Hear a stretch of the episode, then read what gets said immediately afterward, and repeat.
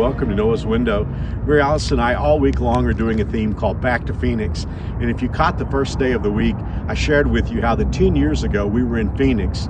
I'd gone through just kind of a difficult uh, emotional time. It was it, it, came without warning. I was exhausted, uh, just years of untreated anxiety and ADD, and not even sure exactly what happened. I just know all of a sudden something just snapped inside of me, and I didn't know what to do.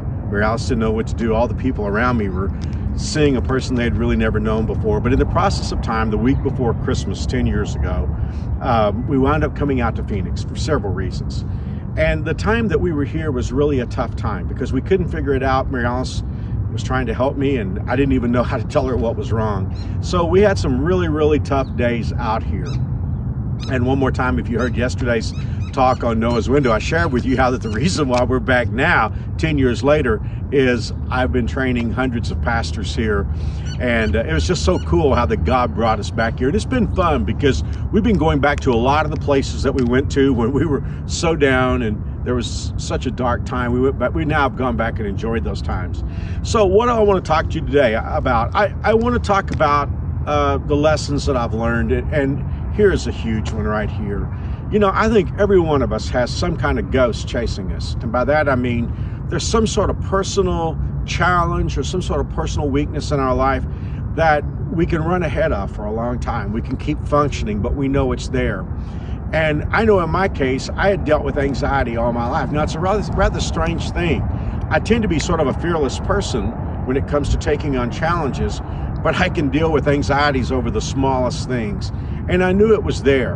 And I should have dealt with that. I should have reached out and gotten help, but I could keep functioning. And like I say, it was like a ghost chasing me. And as long as I could keep a few steps on that ghost, I would keep functioning. Honestly, I think what really happened to me 10 years ago is because of stress and exhaustion. I couldn't run ahead of it anymore, and it caught me. One of the things that I've learned from that is when I go through a time of weakness or challenge, I've learned to seek help for that. You know, it can feel humbling to ask for help, but really it's empowering. One of the blessings that I've had coming back from that, whatever that was 10 years ago, is I had the privilege of being honest and forthright about it. And when I did that, all of a sudden leaders from all over began reaching out to me, telling me that they dealt with the same thing. And by the way, all of us are leaders in some capacity in life. So here's what I want to remind us all today of. If you have a ghost chasing you, if there's something in your life that is threatening your well-being, don't keep don't keep trying to run ahead of it. Stop and deal with it. You know what you'll discover is you'll discover that if you'll be open and honest about it, God will come in and help you in that. And on top of that, there are people who will help you, and you'll discover that there are all kinds of avenues of help available. There's professional help if you deal with an emotional or psychological disorder. There's spiritual help in God's Word. And I think you're going to find out there are a lot of people who are going through the same challenge that you're going through. So if you have a ghost chasing you today, don't keep running ahead of it.